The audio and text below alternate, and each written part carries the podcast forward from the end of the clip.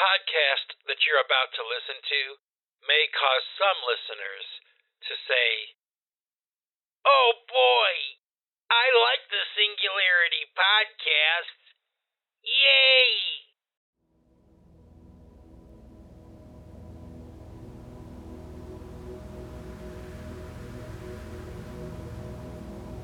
Well, hey there, happy innovators. How are you all doing today? I hope you're doing all right. I'm doing pretty good. Thought I'd sit down today and do a little bit of talking for y'all. And, I hope that you're enjoying the new PC3 music that I've released over the past month or so. And there's plenty of more music coming. Trust me, I'm working on lots of new stuff. I'm not doing much else other than working on new Pipe Choir music and new PC3 music, but I should mention, I guess, that recently I've started to paint again, which is kind of cool. It's like one of those things, it's like when the time is right, I sit down and I do that every once in a while. I've been painting on and off really for my entire life. So, it's fun to do, kind of keep the chops up, of painting and fine art as opposed to just making music all the time, So anyway, here we go. Another 5 days. The new format, I think, for the Singularity Podcast. So, without further ado, today is Monday, October 9th, 2023. And, I was wanting to talk about this funny little thing that happened not too long ago. Maybe about 1.5 years ago, I had the desire to buy an American flag because I didn't really have one, And believe it or not, I've, over the years, kind of established a little bit of a flag collection. I have a lot of different flags from different countries. And even at one point, I had asked some of my friends from around the world, fans of Pipe Choir and PC3, to do a flag exchange with me. So they would send me a flag from their country, and I would send them an American flag. So I bought all these flags and distributed them out to my friends, around the world. And I didn't buy one for myself. Okay. And so, maybe 1 year or so after that, all that, I had this pile of flags from all over the world. It was really cool.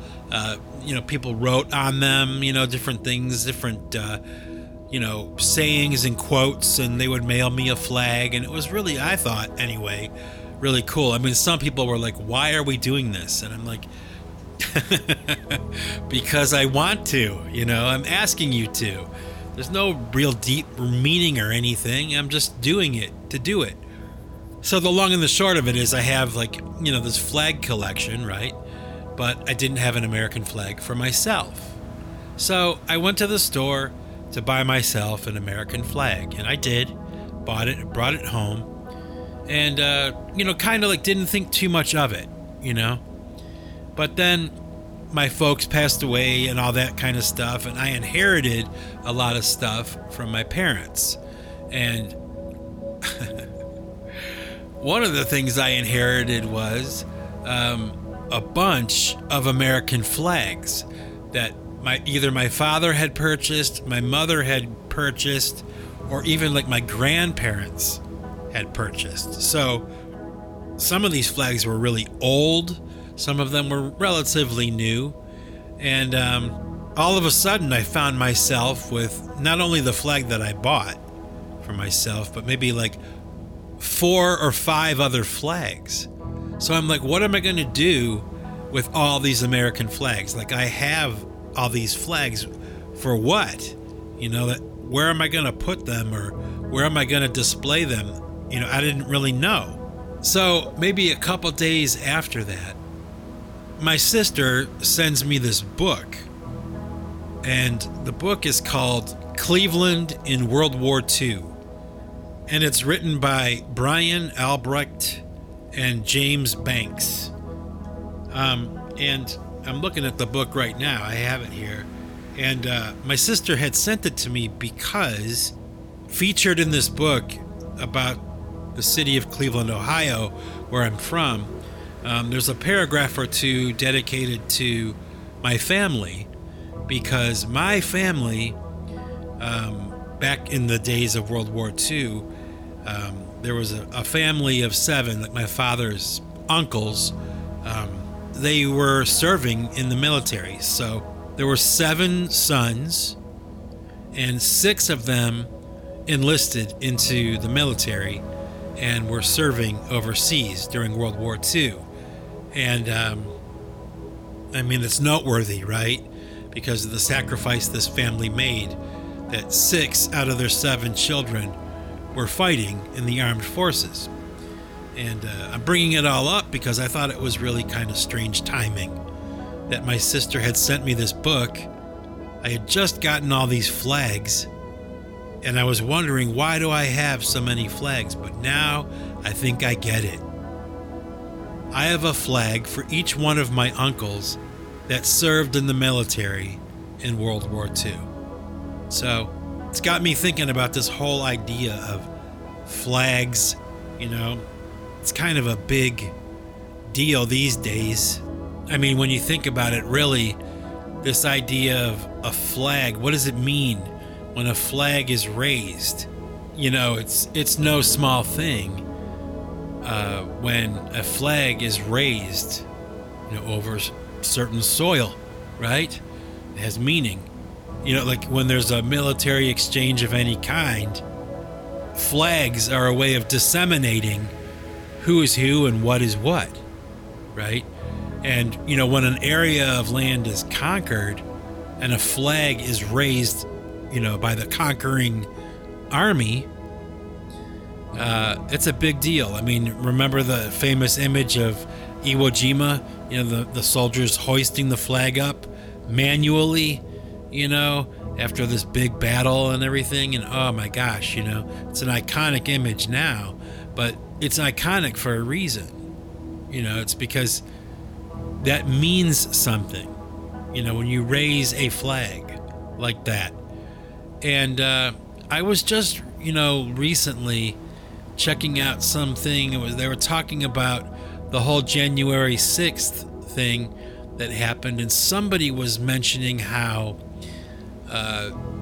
you know, there was this breach of the Capitol building, and somebody had brought a Confederate flag into the Capitol building, which historically would be, you know, unthinkable or a disgrace to bring that into that building. And I thought about that. Like, I never really heard anybody express that kind of thing, that back in the day, you know, the days of the Civil War, and when America was divided like it was, nobody would even think about bringing that Confederate flag into the Capitol building. And the fact that it had happened recently, you know, January 6th, you know, I had never thought about it that way. I had never heard anybody say it, you know, but it got me to thinking about how there's a flag that's very, very popular now. It's common. You see it everywhere. It's a rainbow flag, right? And man, you see it everywhere, you know? And I just kind of wonder sometimes when I think about it, especially with everything that's going on right now in the United States, I kind of wonder, you know, is that flag representative of a nation? You know, it's not really just a group of people, really, from one country or another. You know, it's a flag that represents many people all over the world. And, you know, people here, at least in America, as far as I can tell, are encouraged to fly that flag. You know, it's seen as a sign of what? Tolerance or acceptance or, you know, empathy for the plight of the community. Or, you know, it's a symbol of a group of people, you know, and an ethos and a political conviction, right? This rainbow flag. And it just got me to thinking, like, isn't it strange that we have a situation where somebody can't bring the Confederate flag into the Capitol building because it would be disgraceful? Okay, but why is it okay for any other flag to be in there then? Like, wouldn't it be disgraceful to have any flag other than an American flag? Or a flag that represents one of the United States. Any one of them, you know?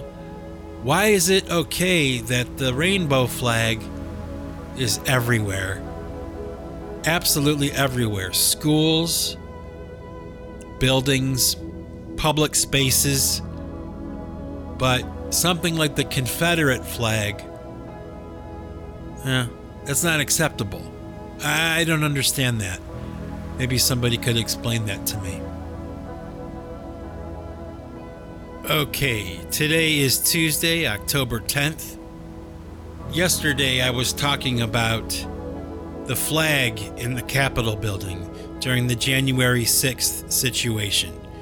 And, you know, I gotta say, I had some more thoughts about that whole situation on January 6th at the Capitol building, you know, this famous moment where the insurrection took place.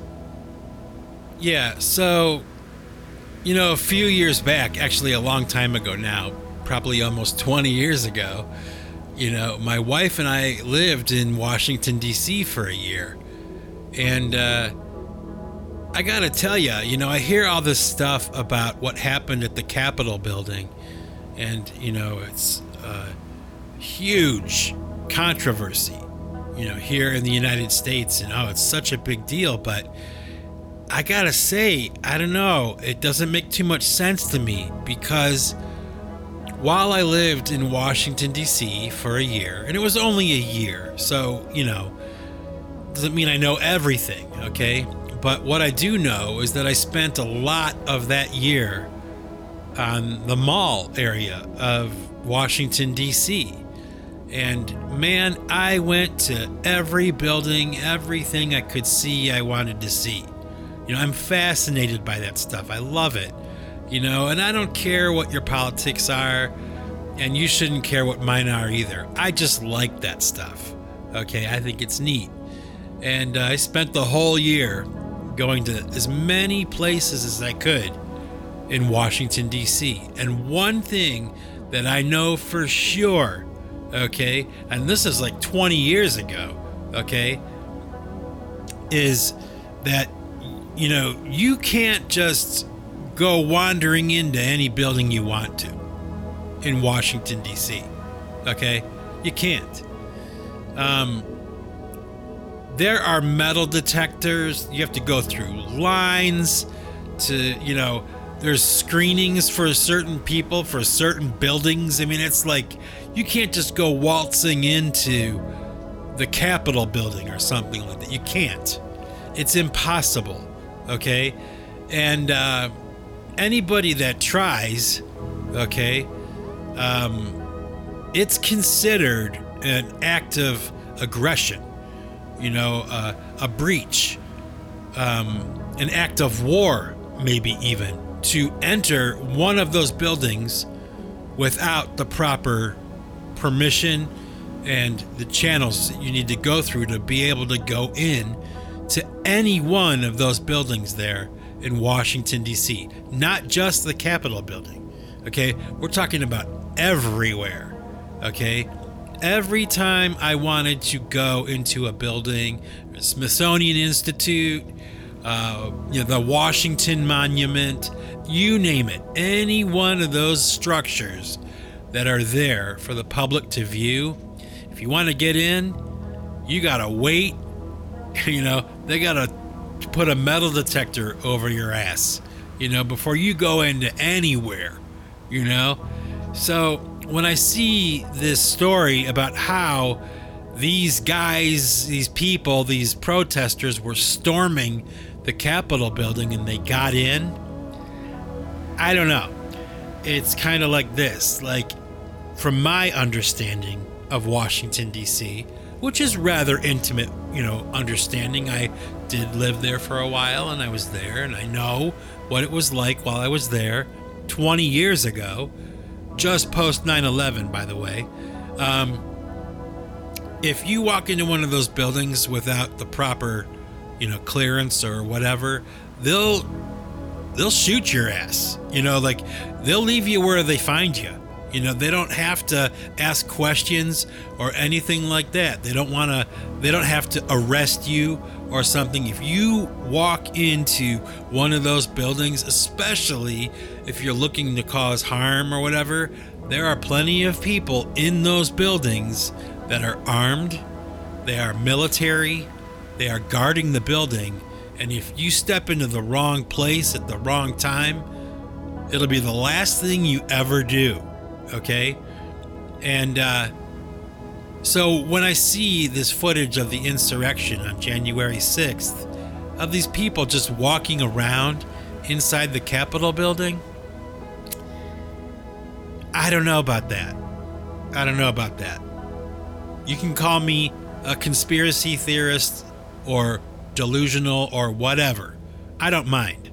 But one thing I do know is that you don't just go walking into any of those buildings that are there in Washington, D.C.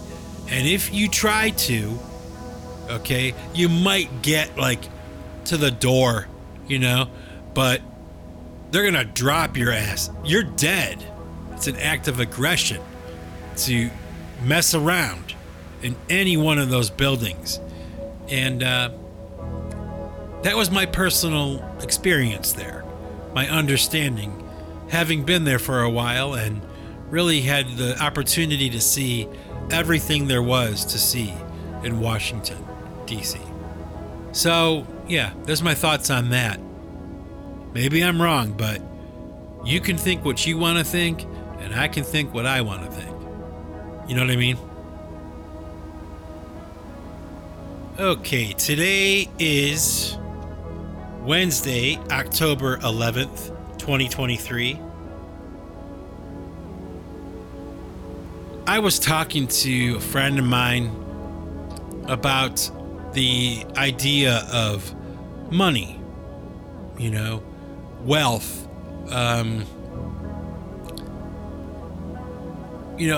much money is enough money and how much is too much and all that kind of stuff, just typical things that you would think about, or I would think about, right? That's pretty normal, right? Money is the kind of thing where, for a lot of people anyway, it's they're always chasing the buck, their whole existence is based on this idea of making money. They work, they invest, or whatever they do, whatever it is they're doing.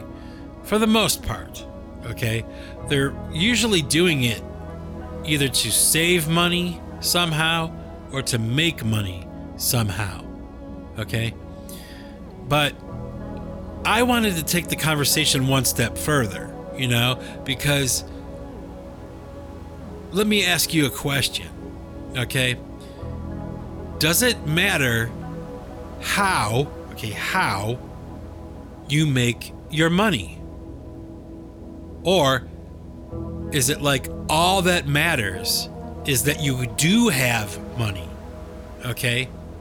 It's a good question, but it's pretty clear to me, I think that it's not enough to just have a lot of money.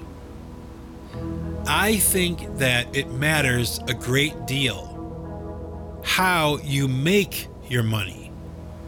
You know,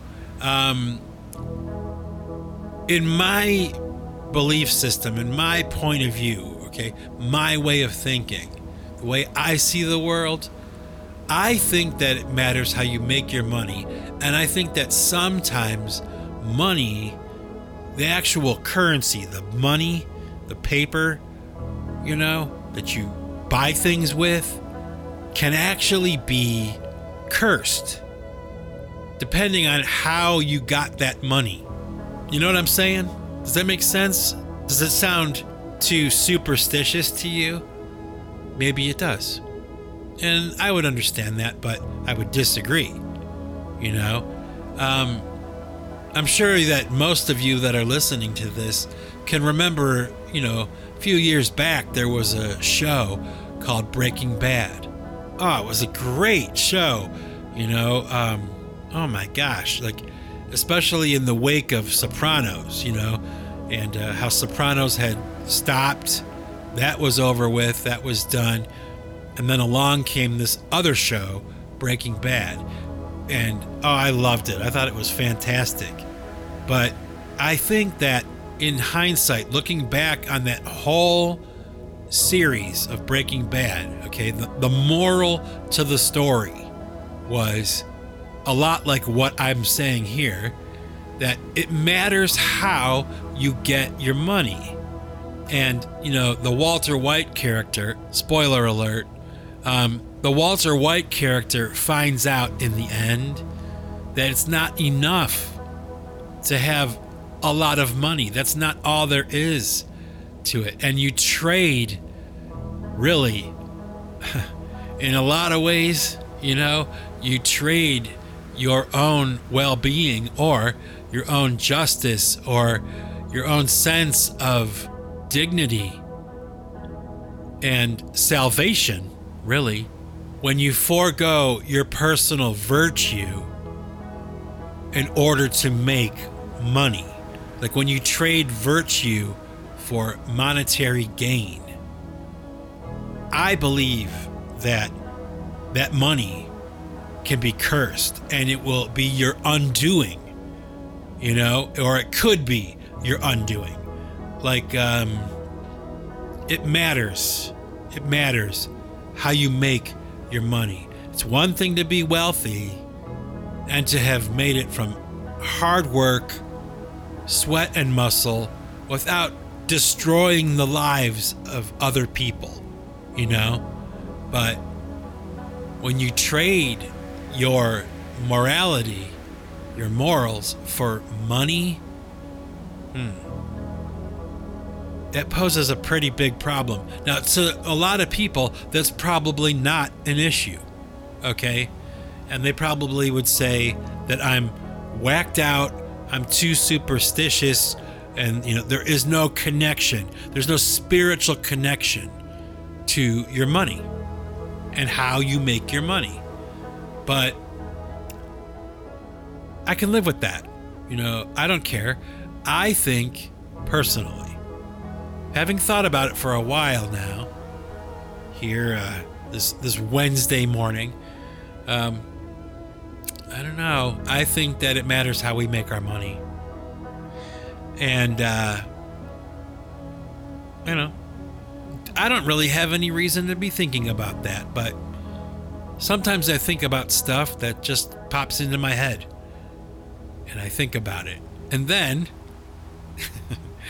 I talk about it here on the podcast, you know, so I hope you were entertained.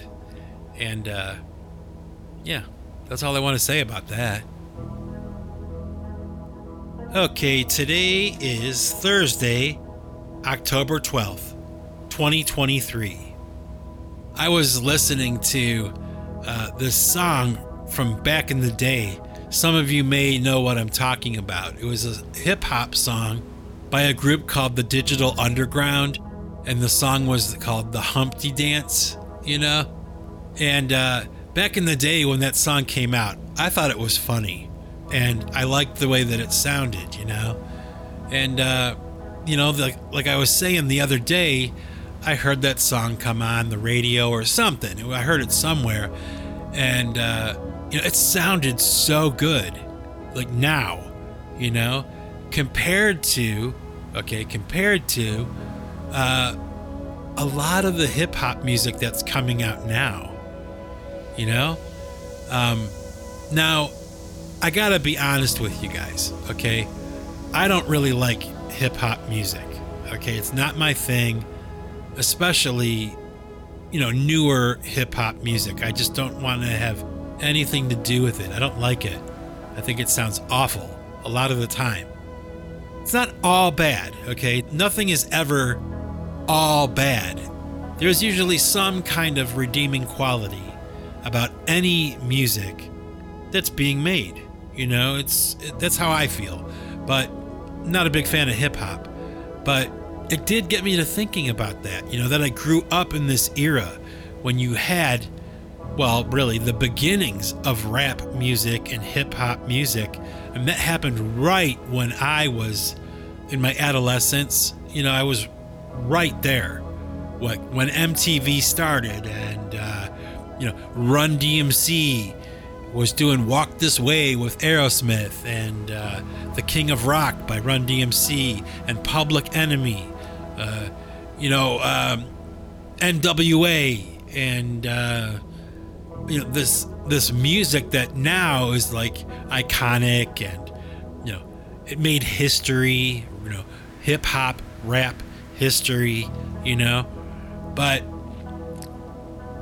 when I listen to that, like the Beastie Boys, even remember the Beastie Boys? Oh man, they still sound so fat when you listen to their songs, like even now, But it really kind of bums me out a little bit, because you would think that with the progressions of technology and how technology is advanced over the past 20 or even 30 years in some cases, right? You'd think that the music we would be hearing now from the hip-hop community would be so awesome, and I don't think that it is. Now to be fair, like I don't listen to a lot of hip hop or rap music now. I don't. So I wouldn't know a whole lot about if there was a group out there that stood out and they were doing something really different and really innovative. Okay? But I guess if you're listening to this and you can think of a hip hop group or a rap group that you would recommend I listen to that came out in the past 10 years, hey, I would be willing to listen and give it a shot, and probably even talk about it in a future podcast. But I don't think you're going to be able to hand me anything that sounds better than the Beastie Boys. I don't think you're going to be able to hand me anything that sounds better than Public Enemy from back in the day. And I got to say here, right now, Chuck D from Public Enemy, in my opinion, has the best voice ever in rap music. But even like a group like Cypress Hill, they are so good. And they came out back in the day, 20 years ago, 30 years ago, right? I mean, that's when they were making their stuff. I mean, they're still going too, don't get me wrong, but we're talking about the origins, of hip hop and rap. And while I don't like modern day hip hop, I do have a lot of interest in that older style, that older production style of rap and hip hop, where there was actually humor and it was funny, and they had a rap group needed to have a voice. Somebody in that group, or maybe even a couple members like Run DMC, Beastie Boys, Public Enemy, of course, with Chuck D and Flavor Flav, Cypress Hill, right? More than one voice, that was unique, and a style you know? And I don't know, maybe I'm way off base here, but I was listening to Humpty Dance the other day, and I thought to myself, you know, this sounds so much better now than it did even back when it came out. You know, it's kind of funny. The production is great. The beat is great. The idea is funny. I don't know. Is it worth mentioning? I think so. Yeah, I think so. Because I'm waiting for that new thing to come. You know, that new group to come from out of nowhere that just makes everybody just stop and reconsider, you know, the state of the music that they make, you know? It's going to happen. I'm pretty sure every few years or so, there's somebody that comes along, you know, like Eminem did, you know, absolutely brilliant. There's no question about it. That guy is amazing, you know, but even Snoop Dogg, you know. So, yeah, I don't know. That's just my opinion about it. I like music. I listen to a lot of different music, and there's a lot of music I don't listen to as well. So, there you go. Alrighty then. Let's see here. It's the last day of the week, Friday, October 13th. And I got some thoughts for you today, okay? Does anybody want to say, it's Friday? Yay! Let me ask you a question. Do you believe in ghosts? You know, spirits, ghosts, stuff like that? Because I do. You know, I believe in ghosts. I do. Wholeheartedly, full on, without any doubt. You know, I believe that ghosts exist. They are real. Spirits are real. And, you know, I never had a problem wrapping my head around that idea, you know? But let's just say, for the sake of conversation today, that when I asked you, the listener, do you believe in ghosts? Let's say you said, no, I don't believe. Okay? Okay. Conversation over. Done, right? But when I asked you the question, do you believe in ghosts and spirits? And if you said yes, okay, now we're on to something, right? This is a conversation now. Now that we've established that we both believe in ghosts, let me ask you another question. Like, what is a ghost? Okay, like, who becomes a ghost? Or how does one become a ghost? Like, if they were a person at one time, okay, and they died, and somehow, you know, in that process, they didn't go where everybody else goes. They went to this other form of existence. You know, not a heaven, not a hell, but they're like in between. And like, I wonder that. Ever since I was a little kid, I wondered that, you know, like, who becomes a ghost? And, you know, traditionally, I guess we would think that it would be somebody, you know, who died a tragic death, or, you know, a premature death, and, you know, they haunt the place where they died. Maybe in some cases, people have said they are spirits that are not aware that they have died. Wow, isn't that strange? Like, is a ghost like somebody that's in a dream, that they died in their sleep, or they didn't realize they had died? So they think they're sleeping still, like they're in a dream. Is that possible? Whoa, like, what a thought, right? Do you guys ever think about this kind of stuff? You know, because I do. I think it's fascinating, you know, to consider, like, what exactly goes on, like, after we leave our bodies. Like, what exactly goes on when we die? Do we, you know, move on to what? And who moves on to where and for what reasons, you know? What is a ghost? When people see a ghost or a spirit or a shadow or a thing, something that is there that shouldn't be, but they can see it.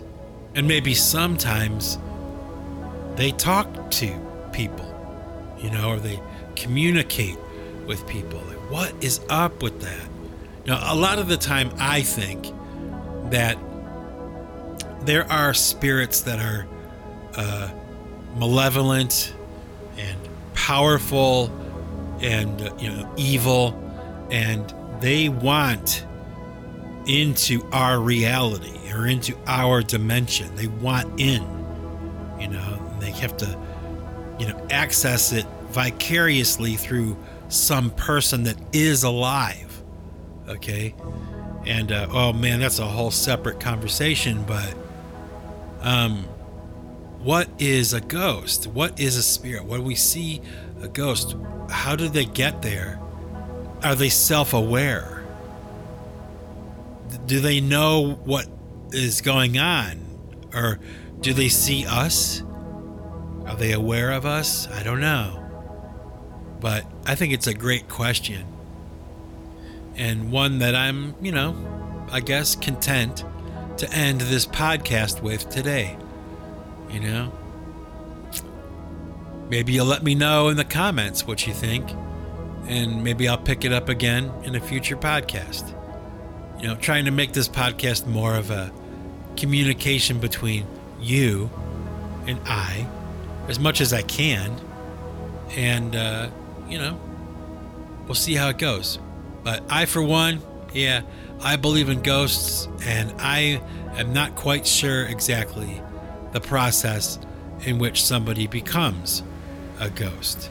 But I guess I can say this before I let you go for today. Maybe it's possible, that when we die, we are given judgment, by what I believe is Almighty God, the God of Israel. I believe that, I believe that when we die, we are judged. But maybe, out of mercy, because some people are probably so afraid of that judgment that maybe out of mercy, God allows some of them to not be judged right away. And maybe they have the chance to kind of work it out somehow before judgment is laid down on them. And maybe that's what we see when we see a ghost. It's somebody who has avoided judgment for one reason or another and will eventually be judged and given the afterlife that they have earned. And that's about as weird as I'm going to get today. So, I'll admit this isn't one of my stronger podcasts, but who cares?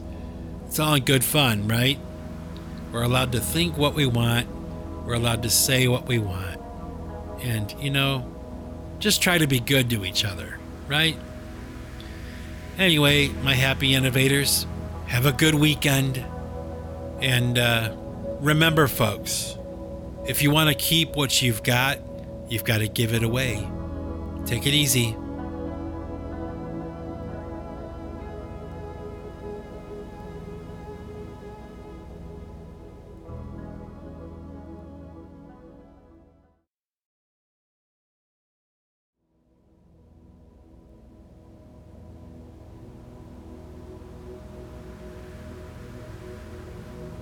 Okay, happy innovators. I got some music for you today at the end of the podcast. And what I want to share with you today is a song that I wrote a long time ago called A Slave to Nothing. And, I wrote this song a long time ago. And when I first wrote it, I thought it was okay. You know, I was happy with it. And, you know, I told the story before about how, in some other podcast, I don't remember which one, I told the story about how I had sent this song out to a mastering house when I finished it as an experiment to see if I should have my music professionally mastered by someone. And, you know, I told the story about how it was a complete disaster, and the guy who mastered it was a real asshole. And, oh my gosh, it was awful. He handed me back something that was just total crap. Basically, I got ripped off again by somebody, and I decided to buy mastering software and start mastering my own music, learning how to do it and all that. And this was the song that got that whole thing started. But I want to share with you today a version of the song from the album The Wrench and the Rubicon, which I'm going to be doing a description for, you know, very shortly. And I just wanted to share it because I like it. You know, I redid it, I reimagined it, and changed it around a lot. And, you know, of course, when I redid it, I have new technology, new equipment and stuff. And kind of, I think anyway, gave it a facelift and turned it into something that I'm actually quite proud of. So without further ado, here we go. Pipe Choir's A Slave to Nothing from The Wrench and the Rubicon album. Take it easy, everybody.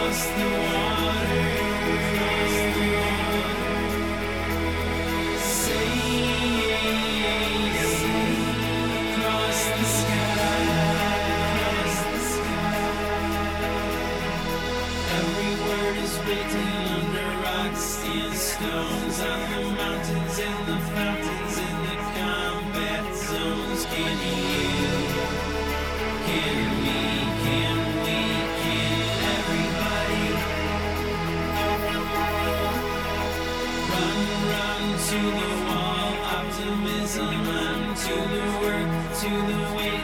Are we standing up straight? Can you? Can we? Can we? Can we?